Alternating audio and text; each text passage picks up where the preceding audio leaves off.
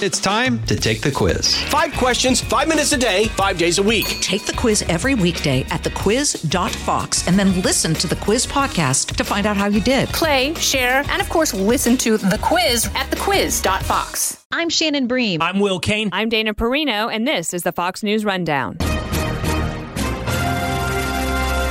Tuesday, September 13th, 2022. I'm Eben Brown.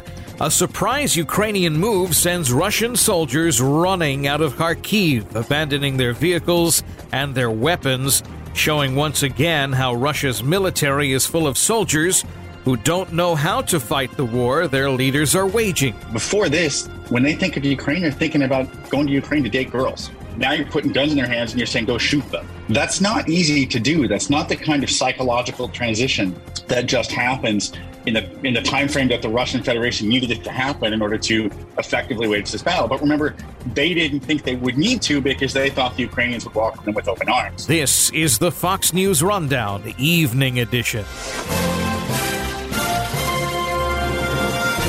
Kudlow on Fox Business is now on the go for podcast fans. Get key interviews with the biggest business newsmakers of the day. The Kudlow podcast will be available on the go after the show every weekday at foxbusinesspodcasts.com or wherever you download your favorite podcasts.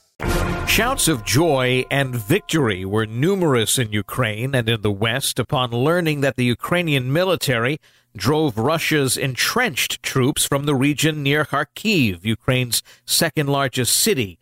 For some, the phrase turning point is being bandied about, though others are noting the obvious victory is just singular, if not major. But how did Ukraine pull it off? With Western help. Not just Western money or Western guns, but Western smarts. Six months ago, if you had asked most analysts who the second best military in the world was, without question, they would have said the Russian Federation. Dr. Matthew Schmidt is an expert on Russia and Russia policy. He's also a professor of political science and national security at the University of New Haven. He says Ukraine's recent big win was not accidental, perhaps a little lucky, but the result of patience, planning, and using someone else's warfare expertise. But watching them in this war, I'm not sure anybody would say that right now. They have big guns, right? They have nuclear weapons. Of course, those things make a difference. But on the ground, uh, we've been shocked at the poor performance. I don't want to take anything away from the Ukrainians, right? Because what happened in the East and what happened in the South was the result of some really brilliant military planning, some really brilliant execution, and and maximization of what they have in terms of weapons, in terms of personnel. Um, it's been heavily augmented by the kind of training. You have, you have several thousand um, uh, soldiers now that have come back from training on HIMARS and other things in Great Britain, in the United States, and this is a huge force multiplier. But the other side of this equation is how bad the Russians are, right? The Ukrainians know what they're fighting for, the Russians don't. We've heard story after story about Ukrainians crossing the border um, at the start of, of this re-invasion and saying, I, I didn't even know I was coming to Ukraine right? And to put this in perspective, you've got teenage soldiers, soldiers in their early 20s, right? Before this, when they think of Ukraine, they're thinking about going to Ukraine to date girls. Now you're putting guns in their hands and you're saying, go shoot them. That's not easy to do. That's not the kind of psychological transition that just happens in the in the time frame that the Russian Federation needed it to happen in order to effectively wage this battle. But remember, they didn't think they would need to because they thought the Ukrainians would welcome them with open arms. So now what that means is, is you have um, Russian soldiers out there who don't know why they're fighting. They're not fighting well, right? You have a Russian uh, military culture that organizes this thing in such a way that requires senior officers to come down to the battlefield in order to change orders on the fly, whereas Ukrainians are doing that organically. They're more structured like a Western military with a non commissioned officer realm.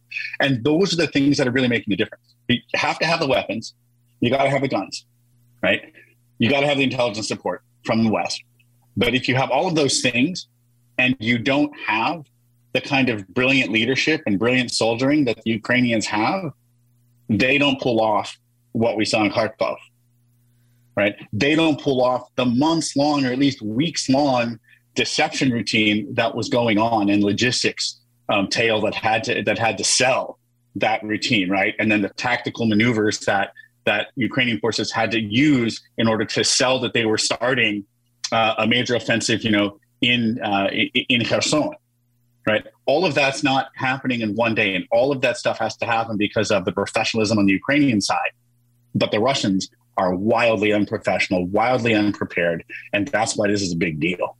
Let's talk about that deceptive tactic that the Ukrainians employed. I mean, when you talk about playing the long game, uh, you know, Russia had always gotten credit for playing a long game. It seems like the Ukrainians played a much longer game in that they were were able to fool them, meaning the Russians, as to what their plans were and where they were amassing their their force uh, and what they were going to focus on. Um, could we talk about how the Ukrainians got there and got to the point that they are today? Because it, it's almost, um, I mean, it was a fake out, but it was obviously a months long fake out. Yeah, so uh, let's start back a while, right? I used to teach at a place called the School of Advanced Military Studies, where U.S. military planners are trained. It's part of the Army's Command and General Staff College. And we had foreign officers from every place you could imagine, right? Ukrainian officers have been going through those kinds of professional military schools in the US and in Great Britain and other NATO countries for some time now. Remember, this war didn't start in February 2022, it started in February 2014. This war has been going on 3,000 plus days. So you have an entire generation of Ukrainian uh, soldiers and officers who, who have had right daily experience of of dealing with Russian forces, right? Of of light combat, if you can ever call combat that, um, for years on end. So these guys and these gals, there are a lot of women in frontline units in Ukraine, are really, really good, and they've gotten great training in the West. And you have these military planners now who are using um, Western techniques, who have built this experience up, and they are playing this very long game to say we have to make these gains in order to be in a position, right, to set up a logistics trail, in order to let the Russians see that, in order to engage in an information deception campaign, which is to say, really, we're going to, you know, we want we want everybody in the press to start saying, well, we don't know for sure. We want we want pundits like myself to say, well, I don't know for sure, but boy, if you force me to say it, you know, I would guess that they're they're ready to start their um, their offensive, their counteroffensive in the South right? It's not that they're not going to have a counteroffensive in the South. It's just that they're delaying it and it's not the first one. So all of this has taken planning in order to induce people to say these things, in order to signal and hard intelligence to the Russians uh, that that's where it's going. And the Russians wait and they wait. And finally they're like, I don't know, maybe it's going to happen. I don't know. Look, it really looks like it's going to happen there. We can't let it happen. Crimea is at risk if we let them push us back and we can't get to Odessa. Maybe we ought to start moving troops right? And so they start moving units. You've got Ukrainian intelligence on the ground, you've got Western intelligence in the air and in space. So we're watching and we see which units are moving, we see when they're moving, right? Where they're moving to. And the, the Russians don't have that kind of view on what's going on with the Ukrainians, right? Because we're messing with it. And, and so the Ukrainians are then able to flow in units in small amounts and build up a localized advantage you know, that in the end we're now saying was eight to one. Um, and that's how they pull it off. We've been speaking with Dr. Matthew Schmidt. He is a professor of political science and national security at the University of New Haven in Connecticut.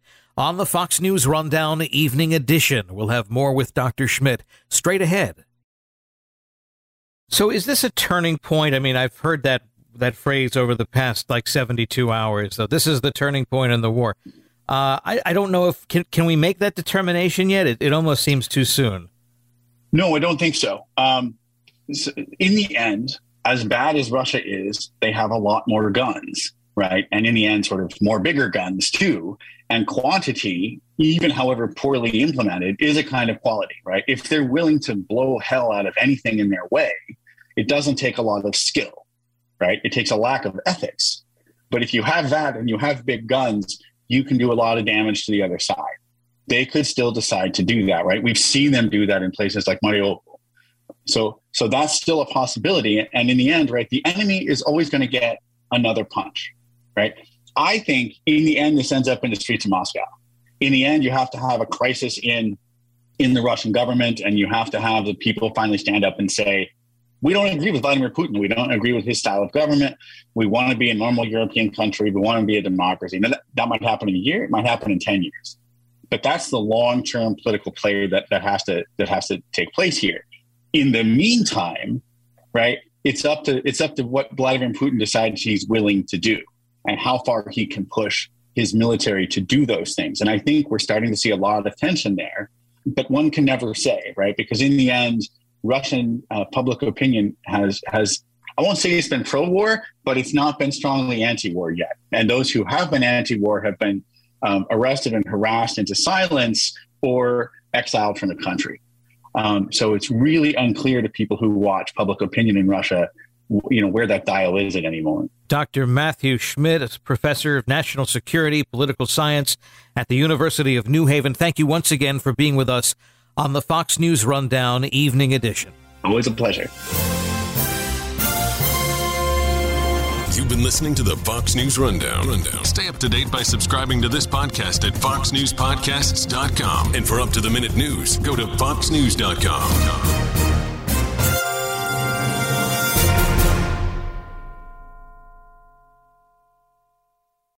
From the Fox News Podcasts Network, subscribe and listen to the Trey Gowdy Podcast. Former federal prosecutor and four term U.S. Congressman from South Carolina brings you a one of a kind podcast. Subscribe and listen now by going to foxnewspodcasts.com.